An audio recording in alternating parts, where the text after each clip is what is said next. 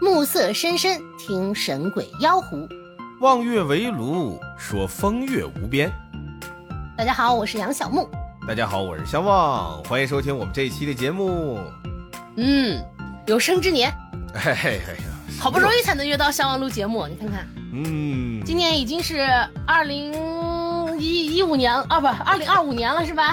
好越活越回去了， 二零一五年了，二零二五年了，小伙伴们，新年快乐啊！没想到啊，希望大家在新的一年身体健康吧。啊，祝大家这个发大财哎啊！不然后发相望财这一期会给大家发红 包，哎啊，给 红包每一个留言的小伙伴，哎红包，一小人伙发一千块。 红包相望没有了，就这你留言，我在底下就提醒你喝水，怎么样？呵，我们呢，这今天呀，本来有第一个环节是这个读评论，嗯但是呢，我们发现了一个非常好的评论啊是一对，是一个双人配合的评论嗯，这小伙伴还专门自己写了一下，啊，他叫头部秃司机。我们上一回呢、嗯讲的这个故事啊，大福未享嘛，结尾是一个对很破的谐音梗。对，不知道上一年的事情大家还记不记得？哎，对，他反正是个是个好嘛，这是个很破的谐音梗。结果呢，他帮我们俩调整了一下，认为这个谐音梗啊还有发展发挥的空间。嗯，所以我们俩这次读评论呢，就一起读他的这个，给大家重新演绎一遍。对，那我们现在就开始。来，他爸爸呀，肚子胀，你乐什么呀？你乐，你先乐的我在人物里呢，我这高兴啊！啊！对对，来来我来，来，别别别了，预备。他爸爸呀，肚子胀，是一天比一天胀，一天比一天胀，是喝什么药也不行，什么大夫来也不行，他就是胀。哦，然后呢，他爸爸肯定急呀，就把小罗叫到跟前儿了，因为他已经走不了路了，你知道吧？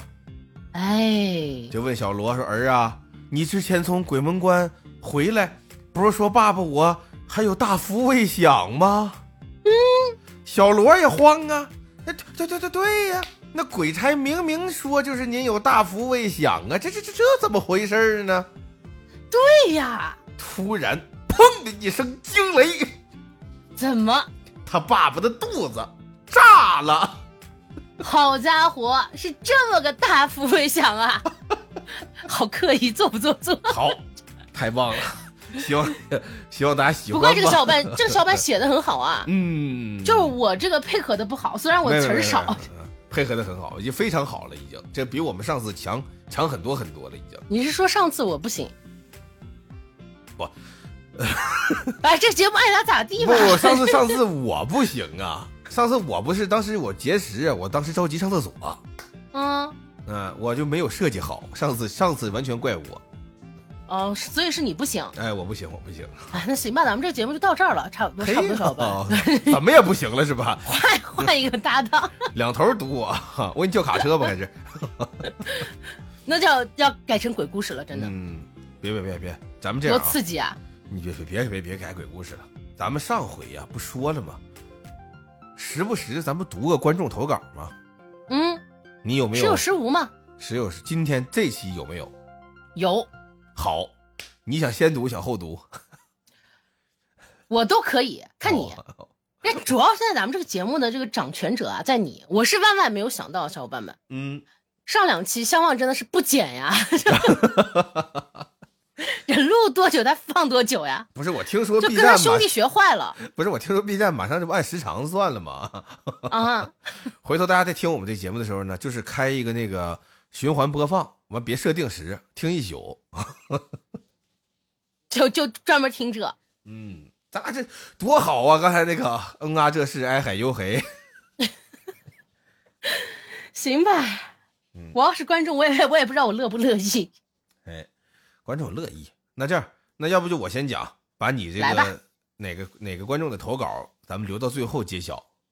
嗯，行吧？因为我这故事还不长，所以呢，行，大家如果对这个哎奇异鬼怪的故事啊有所了解，或者有想创作的朋友，不要吝啬自己啊，不要吝啬，抓紧时间整理出来投稿给我们，对，发发我们私信，哎，发私信呐、发邮箱啊，发短信呐、都可以。嗯啊，我们都是按这个时间线，就是先发的小伙伴会先读。那我们现在几乎也存了有很多很多的 故事了哎，够读到二零二五年的了。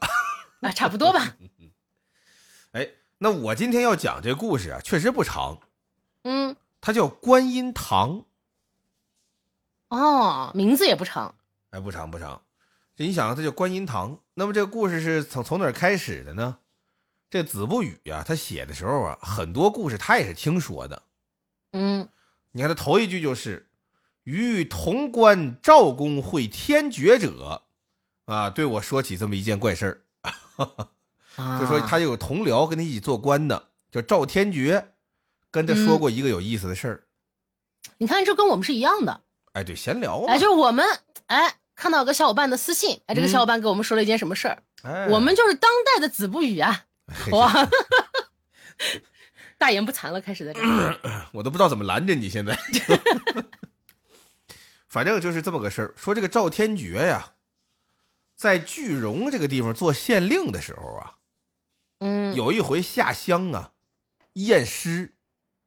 哟，哎，很多朋友很奇怪啊，说这是怎么县令还得去验尸去？是乱七八糟，这是当时的这个这个官场的这个制度啊，就是这么定的。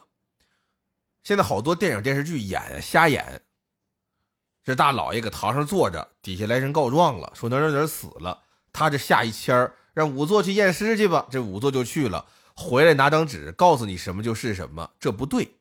嗯人家古代他也没有录音，也没有录像技术，他也没有这个什么证人。这仵作去了，他要是受贿怎么办呢？对吧？他要是这个给你一个错误的答案怎么办呢？所以这不对。古是代呀，官吏，官是官，吏是吏。你要是县，你想你要去当知县去，你就是官。那仵作呢，这就归为吏。官和吏是不一样的。那么这个仵作呢，他本身地位呢本身就低，因为古人他迷信，认为这个尸体呀也不洁净啊，啊也不也也不好不吉利，所以呢来回翻弄尸体的人本身社会地位就低。古代就有这个，跟我们现在不一样了。啊现在不一样了，现在法医很受人尊敬。呃，不仅是如此，现在殡葬行业啊，嗯听说就业率非常高。啊，因为他不用跟人打交道， 啊，消停。嗯，啊，古代不是，古代人他不抢着干这活儿实在没辙了，甚至有的人的心态就是，哪怕我饿死了，我没饭吃了，我都不吃仵作这碗饭，就有这样的对人。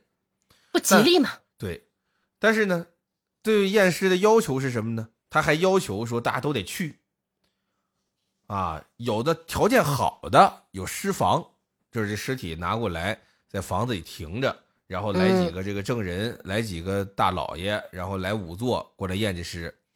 但条件不好的呢，对吧？就比如说这死尸不离寸地，古人讲的这个尸体不能挪，尤其发生人命案了，查的很严，一层层得报，一层层得批，死尸不离寸地，怎么办？这老爷和这仵作这一帮衙门就得去，啊，现场办公。哎，就得到那儿查去呀、你得验明白怎么回事儿。而且不像电视剧演的，一个仵作去了，拿回张纸来，这失格，这这怎么怎么回事儿就说就行了，不行，最少得俩，一个得有呢，个帮衬嘛。哎，不是不是不是不是，一个验完了，另一个再验一遍，俩人对，哦，明白吧？得明对白了，你俩验得一样，你俩不能交流啊，不能见面儿。可是最后出来这东西得一样，这才行呢，明白吧？哦而且规矩很大。原来不行，最早的时候那时候规矩没有这么大。后来有一个人非常厉害，叫什么呢？叫宋慈。嗯，叫说宋慈呢，好多朋友可能不理解、不了解。他写过一本书很有名，叫《洗冤录》。对，哎，大家伙儿一听这个，多少清楚了。这是中国古代对对于这个验尸的一个集大成的一个作品。他当中电就视剧也演过嘛。哎演过演过，那这都非常有名的人物了。嗯，对吧？这在这个不不说国内，在国际上，这都是享有盛誉的作品。为什么呢？在在在南宋时期就有这样的作品，在这个国际社会上，咱们国家也属于很早就证明咱们有仵作这个系统，有验尸这个系统的这个一个证明。没错。 《洗冤录》里记载过很多这个中国古人很有智慧的验尸的方法，不像咱们现在想象的，去了之后，古人也没你你也没有无影灯，你也没有手套，你也没有手术刀，你怎么验尸啊？哎，古人很聪明。你比如说吧，你要想验出来这个尸体，他身上是生前被打还是死后被打，你怎么才能知道？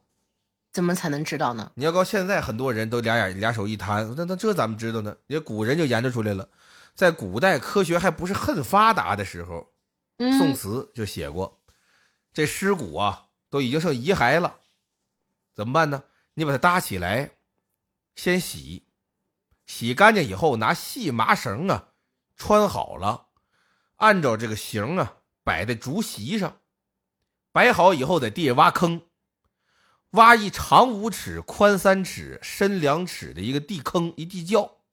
嗯，在这坑底放炭，把这炭点着了以后，把这坑烧的四壁通红，把炭呢往出搓，搓走了以后，这坑不还热呢吗？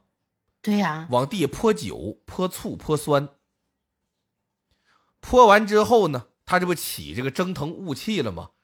嗯趁这雾气一起来，赶紧把这尸首，它不搭在竹席儿上吗？往上一盖，拿底下这气蒸它。呵，往上一蒸，这气不会被别跑了呀？拿草给盖好了，蒸多久？蒸一个时辰，俩小时。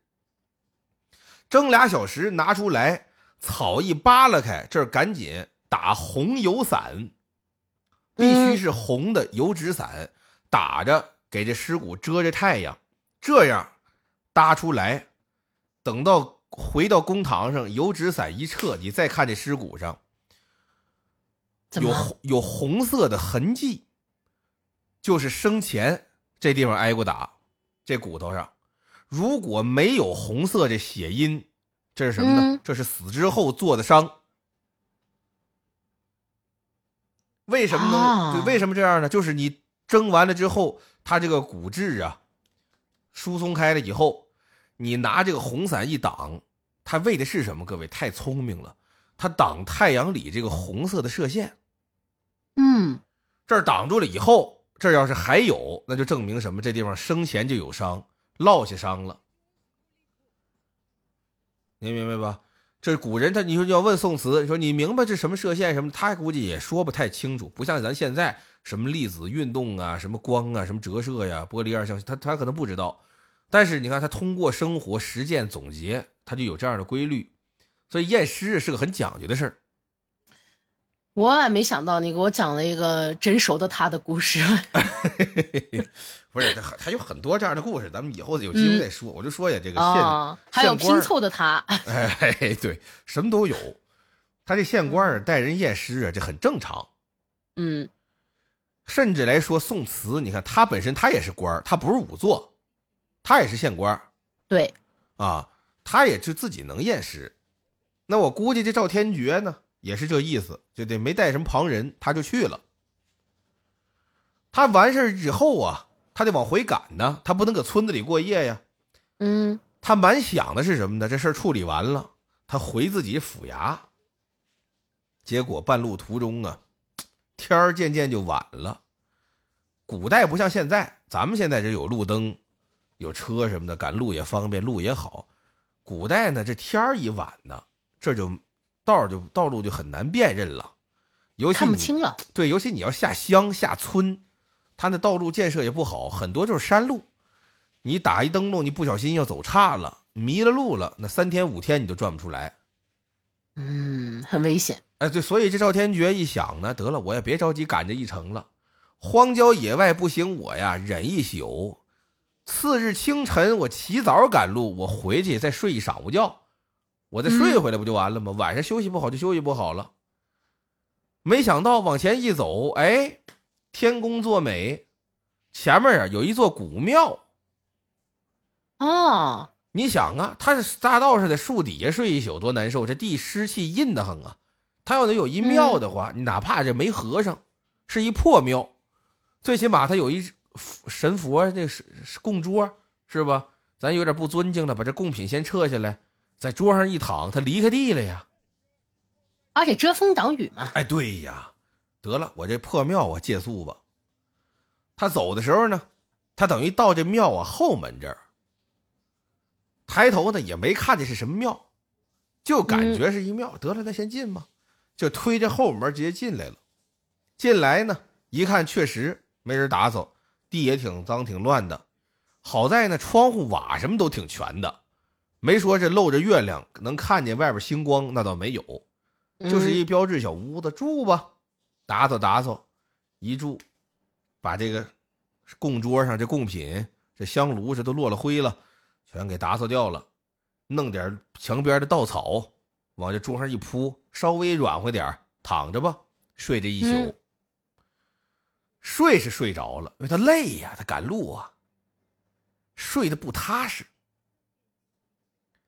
那肯定。哎他就迷迷糊糊、朦朦胧胧的呀，做一梦，哎呦，梦见什么呢？梦着一老太太。嗨，你看，好，你期待你那是《聊斋》的剧情，我感觉。咱们是梦到子一不老语太 太， 对，子不语一般是梦老太太啊，《聊斋》这会儿来四个大姑娘是吧？嗯，还四个，你想的还挺 美，哦，开心嘛？怎么不是来老来老太太啊？人挺开心，啊开心的节食了。啊，嘿啊，反正就是来一梦一老太太。这老太太嗯呀、要多惨有多惨。哦，原文写叫面有积尘，就这脸上啊落了土了都，发这个灰黄色儿。发脱左鬓，左边这个鬓角啊都脱了，嗯，发际线往上引。你想一妇女同志，她这边左边掉头发，你这得多难受。哎呀，老太太这个可怜甭提了，哆哆嗦嗦、颤颤巍巍、勾了勾搜过来，嗯，见着这赵天爵，这可怜劲儿。哎呦，你给帮帮我呀！您可帮帮我呀！赵天爵说：“你你别过来，你有什么事儿你站那说吧。”啊，老太太说是这样，有个叫万兰的呀，锁我脖儿，哎呦，他掐住了我的咽喉。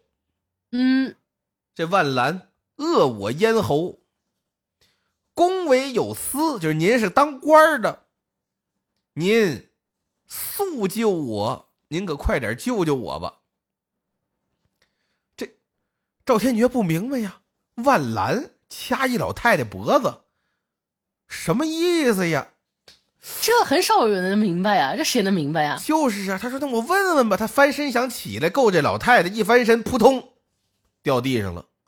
嗯，再一睁眼，哎呦，他从这供桌底上啊、顶上啊掉下来了。啊，再一看周围，原来南柯一梦，自己还跟这儿躺着睡觉呢。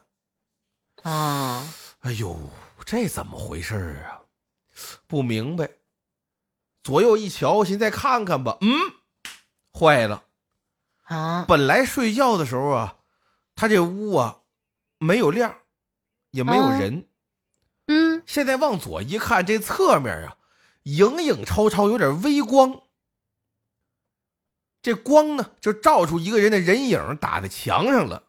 一看呵墙上这人影，就是老太太的影子。哎呦，我妈，这多吓人啊！难道这老太太是真的不是做梦吗？这赵公爵赶紧站起来，噔噔噔几步跑过去，奔这侧屋一一撩这帘儿一推这门，一看，嗯，没人，影子也没了，嗯亮儿也没了。哎呦，这太奇怪了，是啊，奇了怪了，这怎么回事呢？敢再一回头，吓一嗯跳，咋的？感情他刚才待这屋啊是侧屋，哦，他追进来这个是这座这个这个这个佛堂啊，这个庙的正殿。嗯，抬头一看，这正殿这儿有一座呀观音石像，啊，这是个观音堂，这是个观音庙。吓一跳，这什么意思呀？不明白。转吧，一转，转出事儿来了。又咋的？就发现呐，这地方感觉好像啊，不是没人，就是自己从后门进没碰着。哦，不行，我这样我别别别瞎溜达了，我先回那屋吧，那屋安全一点。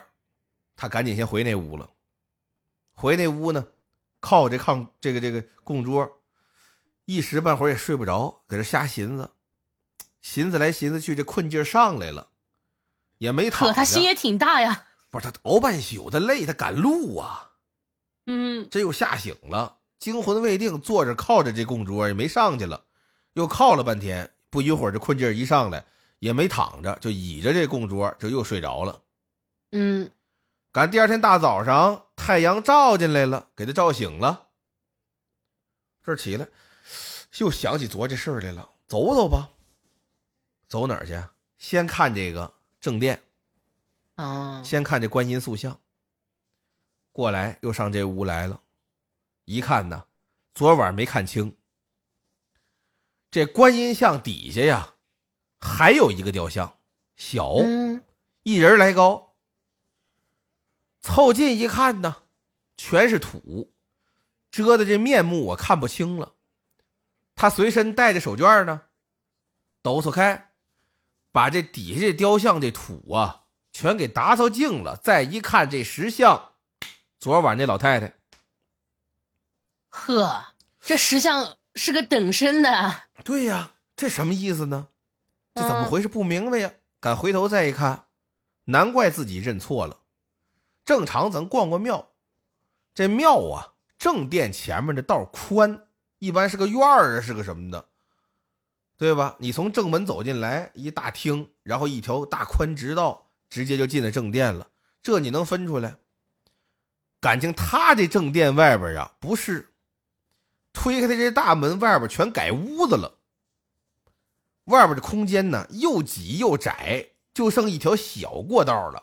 哦，他就顺着小过道啊往出走，走过来呢，穿过这个小过道，前面是一大片空地。可别说，前面还有啊，剃的光头的和尚，有僧人。啊，哎，对呀，这儿正打扫卫生、扫地呢。一看从后边穿出一个来，这和尚吓一跳。哎呦，我操！嗯， 您您打哪儿来的呀？啊，我我是本地的这个县令，呃，我昨天晚上就在这个后边这个庙里借宿一宿，没看见师傅啊，就是没看见和尚啊。哦，嗨，那后边都荒废，都都都多少年了，没人住后边了。您好家伙，从后门进的，估计是那锁锈了掉了，要不那后门您都开不开。哦，哦，我还以为是睡了个霸王觉呢。不是，就是荒废了的。行，哎，我给你打听个人吧。这和尚说：“您说吧，啊，有名的不知，无名的不晓。好，全不知道啊，有名的便知，无名的不晓。我打听嗯这个人呢，姓万，叫万兰。这和尚一听，阿弥陀佛，啊，知道知道知道，呃，这个您看见没有？您刚才穿这个夹壁道这过道，您看见没有？我看见了，这过道两边儿啊，就是万兰家。这哈，这中间不是墙，就是啊，在这当院里啊砌的房子。就本来呢是想把后边这店直接给挡上就完了，因为废弃了嘛，不能用了。嗯，就在前面直接修了一片连房，人就住了就完了。后来一想呢，万一这后边要去一趟，当个仓库啊，或者放点什么东西也好，所以留了这么个小过道，还能通到后边去。这过道两边都是人家万兰家。哦，嗨，赵天觉多聪明啊，一下就明白什么叫掐脖子了，感情这就掐脖子了呀。嗯敲门吧，大早当当当一敲人家门，您好，我找万兰，人家里人不知道怎么回事啊，不认识这位，您是谁？我是本地县令哦，您您厉害，我找万兰吧啊，万兰叫过来了，跟着万兰一扫听，说这屋本来就是你的呀，这祖上嗯传的呀，还是你买的呀？万兰说这谁祖上能传这房子呀，对吗？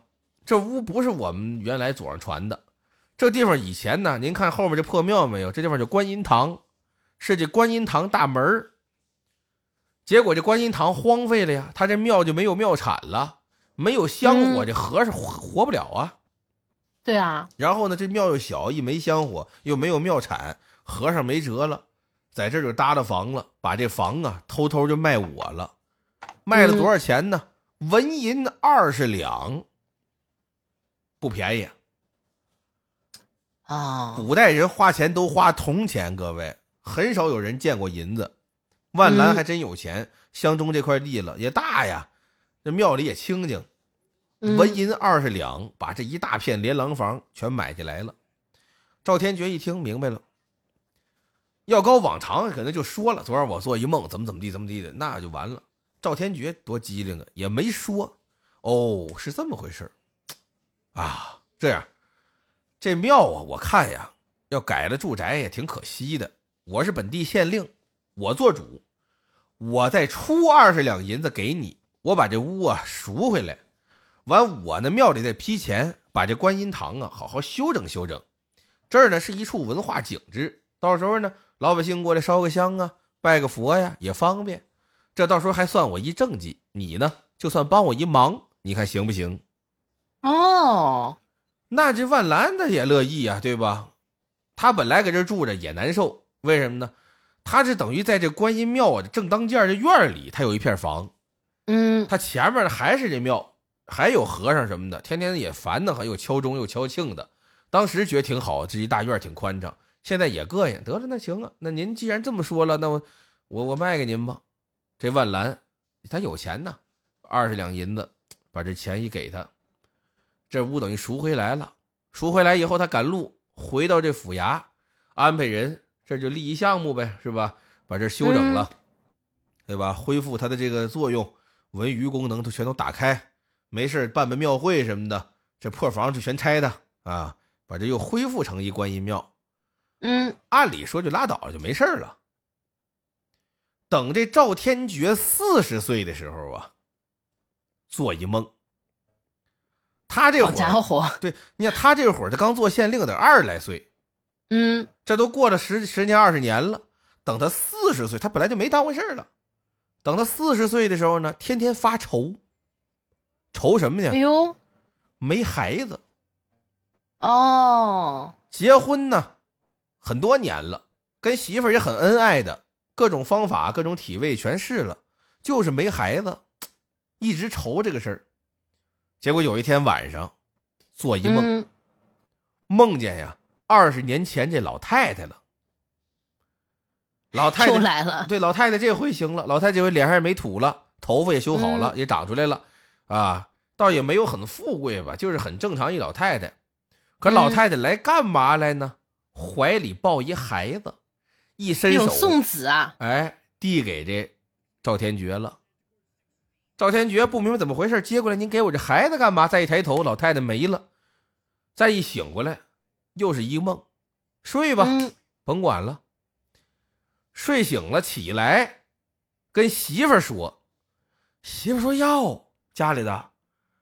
您要这么说的话，我想起来了，昨晚我也做这梦了，也是呵也是这么一老太太抱一孩子给我了。赵天觉一听抱了哟俩，是抱俩干嘛呀？这叫梦梦相同啊，是必有应承。这就叫成。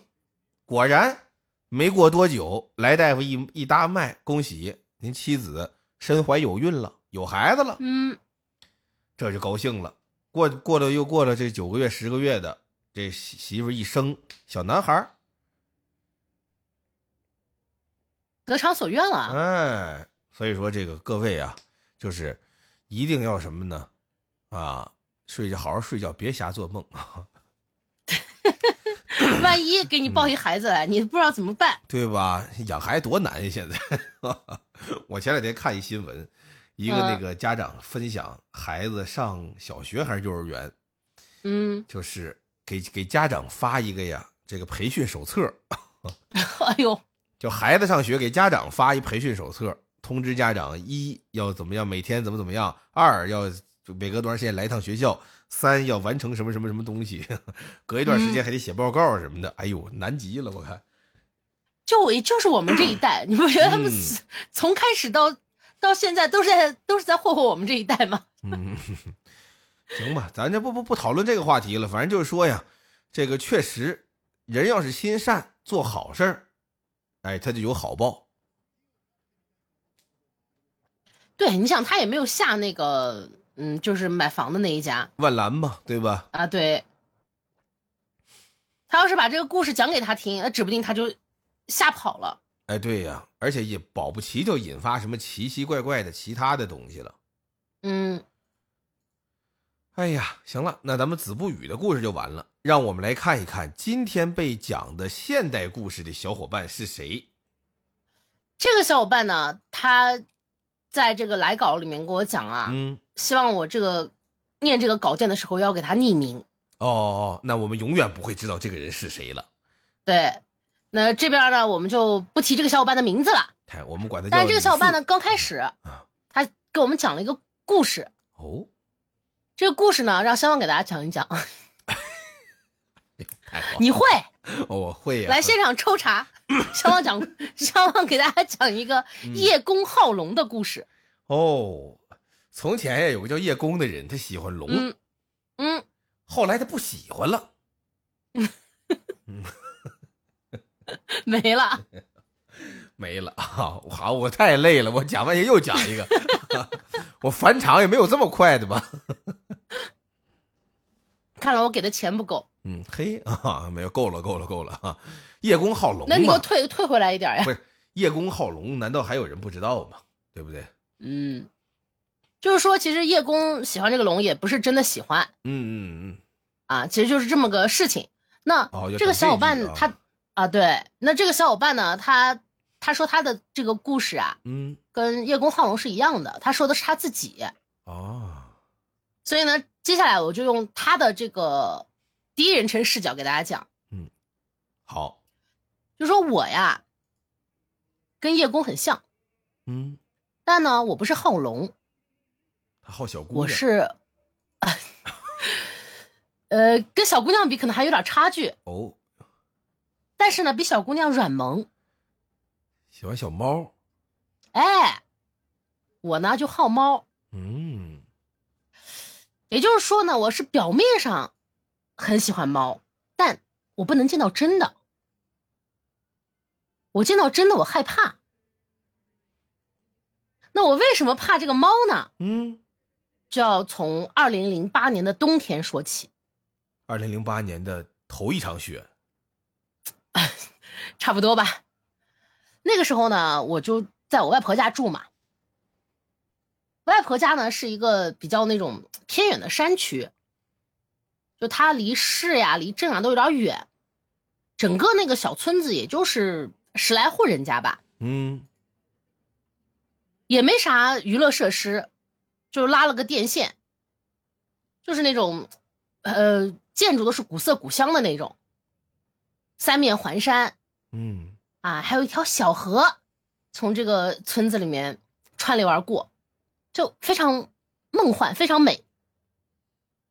那我呢就很喜欢去这个村里玩儿，一个呢是这里山清水秀嘛，就是空气好啊，而且就又离大自然很近。嗯，还有一个呢，就是我外公啊过世的早，哦，就留下我外婆，所以也想多回去陪陪外婆嘛，没事了，陪陪老人，哎，孝顺。那就这个零八年这一年呢，我就跟往常一样，哎，就去外婆家住。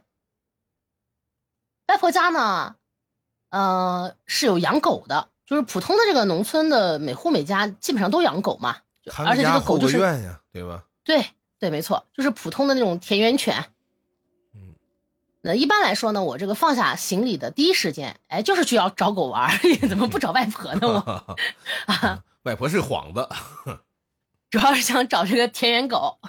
嗯，啊，但是呢，这次去，我到了晚上都没有找到外婆家养的那只大白狗，哟，而且山里呢，天黑得很早嘛，嗯，夜生活就很匮乏。吃完晚饭呢，我就去准备上床睡觉了。嗯，走进房间，借着那种昏黄的灯光，就看到有一个动物啊，它趴在床上。我刚开始还以为是这个大白狗趴在床上呢，狗一般不就上床 嗯，疯狗啊，走进床边呢，嗯，哎，没有这只狗，是一只大猫，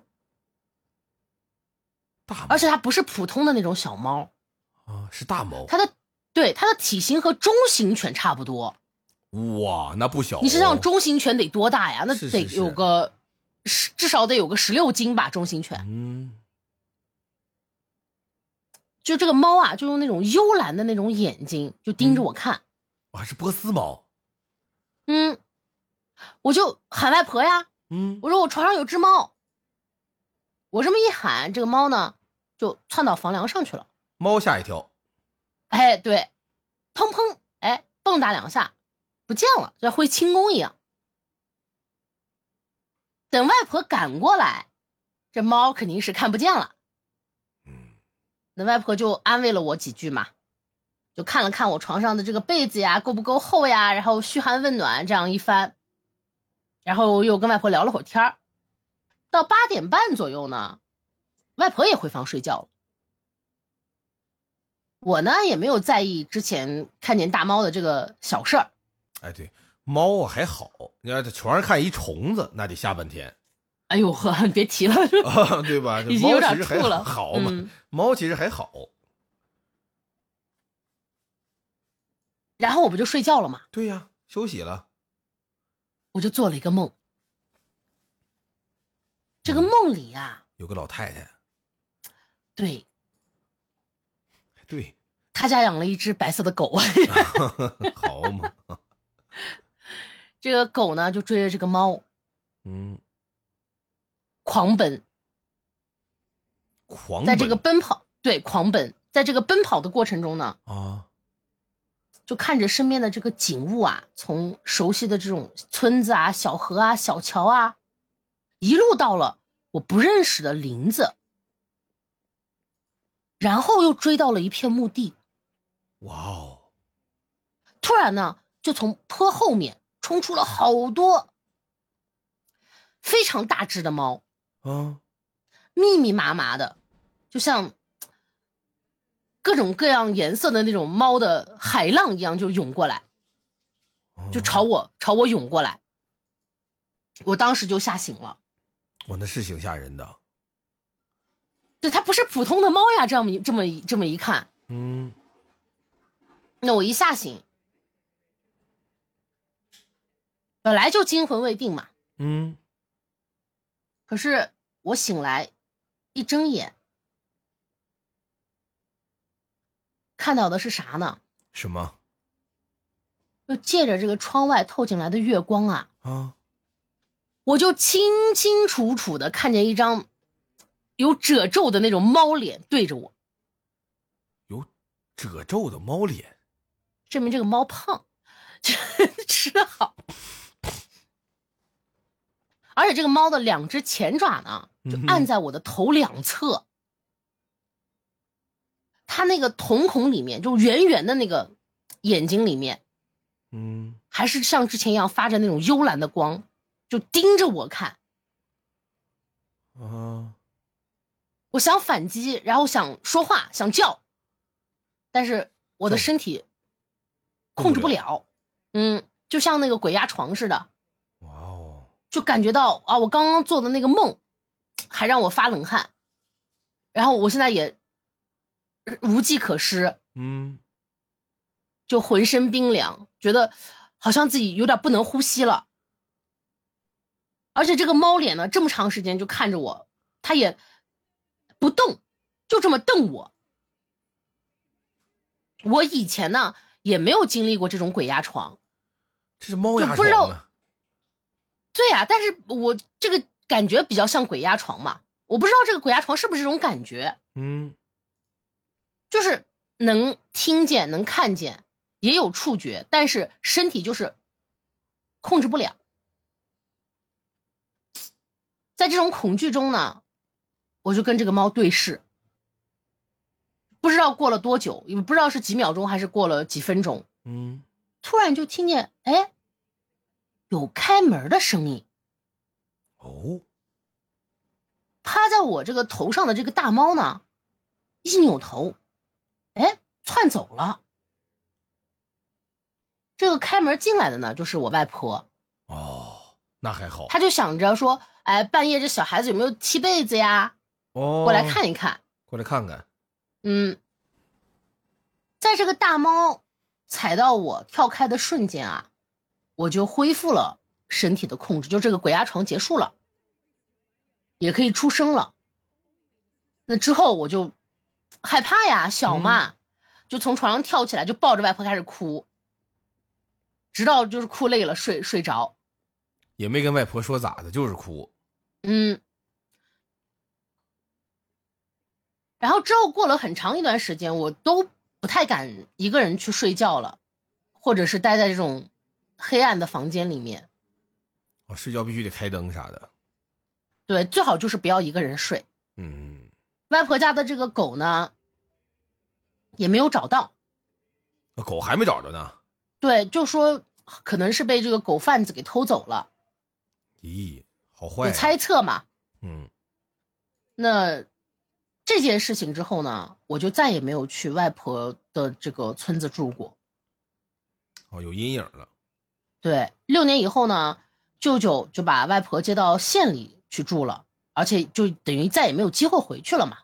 哦，那过上更好的生活，住楼房了嘛？那对，就等于离开了这个造成心理阴影的地方了。啊，那刚好。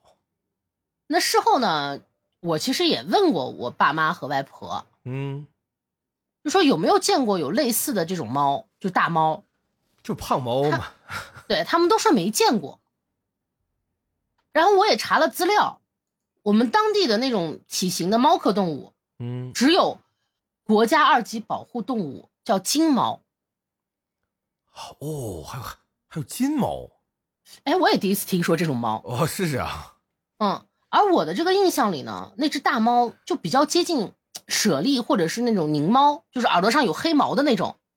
哦，但是呢，查了资料，这个资料上说我们这边根本就没有这两种野生动物，嗯，所以我就也其实很疑惑嘛，至今这个东西也没有一个答案。我那感嗯就现在我的朋友也有很多养猫的，嗯，就怎么说呢？就我到现在其实见到猫向我靠近，也是会感到紧张和害怕的。理解了。谁被这么重的猫趴在身上，谁都不得劲儿。那是，啊行，这个小伙伴的故事呢，到这里就结束了。嗯，哎，就是说他为什么，就是他其实还给我解，就给我们解释了很多啊，在这个来稿里面，就说他觉得我们可能会不理解，就是他喜欢这种猫，但是呢又不敢看真猫，不敢靠近真猫的这个嗯心理吧。嗯，其实我我很理解。你像我的朋友也有喜欢这种，呃，一些奇怪的动物的，你朋友喜欢什么奇怪动物？ 呃，一些什么蛤蟆、好啊蜥蜴呀、啊，喜欢之蛤蟆类仙人。 像我，我还蛮喜欢那种小蛇、小蟒的。哦，蛇是吗？嗯，哦，我就蛇觉得哎，那个就是它们的那个身体软乎乎的，也挺可爱。有些蛇的花纹很很漂亮，是，而且是而且蛇煮出来的羹很鲜美。这个我倒没有机会尝试啊。下次就是，要不然你安排一顿。哦， 不是，你在新疆很难安排上啊，说实话。 你出来吧，还是要不然？ 那行，到时候给你，你给我报个这个机票啥的也行。好，就人家反正我是理解这个小伙伴的，就是每个人都有怕的东西。哎确实确实，我就是怕热，热，对，就天儿热我就不行，我就得开空调。嗯，那是我也得开，谁不开呢？那就好，哦嗯那而就且你说的这个，猫的，就是它这个猫压到自己身上的这种感觉，嗯就是它还好，这个猫是在它头上头上的这个不地方嘛。啊，像我们家也养了一只猫，我们家猫，嗯，也差不多十四斤、十四斤、十五斤的样子，好啊，是一只那种虎斑嘛。嗯，你要是让它早晨的时候，它就会压到你身上，真的，你就你如果你不特别醒，重。你不醒的话，你就觉得自己鬼压床了，是不是？对，而且它它确实是特别重，像那个这种体型大的猫其实它比较笨重，它不像铁面猫一样唰唰就窜窜走了，它的那个体型很笨重，它跳下来跳上去就咚咚咚的，是有声音的，那那个压迫感也很强的。就这种其实是完全可以理解的，所以这个小伙伴他说他更喜欢，就是表情包呀、 头像呀，就是这种，呃，通过屏幕去看的猫，哦，就还还是害怕真人真猫一些。但我是那种，就是你看猫这种还好，就如果你在手机上看图片呀、看那种可爱的视频呀、对吧？嗯你，还可以。我是害怕蟑螂，哦， 对我我蟑螂我视频都不行。对，就是你给我看照片呀、看视频什么的，我都不能接受啊。嗯，尤其、哦，你我本来是个北方人，北方蟑螂很小，我都接受不了。我来南方以后，我的妈呀，这地方的蟑螂也太大了。哦，就原来你见的那个蟑螂是小的，对吧？北方都是很小的蟑螂，就是没有你小手指头盖儿大，啊，我们这边也是哎很。小，但我已经很多年没有见过蟑螂这个东西了。这是北方很少，但南方真的超多，那你现在不是搬到嗯成都了吗？真的。我半夜出去现遛在狗，现在还多吗？我半夜我出去遛狗，经常能碰见，那边的蟑螂很可怕，它们会飞，我真的，真的。哎呦，我去内地的时候，就我们这边不是一般就叫嗯，其他地方叫内地嘛，因为我在新疆比较偏远，嗯，就内地真的有好多蟑螂，它又大，个儿又大，它又会飞，是，贼可怕。所以我是能理解这种的。嗯，大家这种感觉嘛，是吧？那我建议的就是别给自己找别扭啊，但是喜、嗯你喜欢什么你就多看什么啊，你不喜欢什么你就离什么远点儿。对，远点儿没事儿，就我比觉如得说这大家都可以理解。对你，你比如说你喜欢听我俩讲故事，哎，你就放一宿，别停。嗯，行了，好吧，那我们这期的这个节目就到这里了，嗯，小伙伴们，挥挥啦。拜拜啦。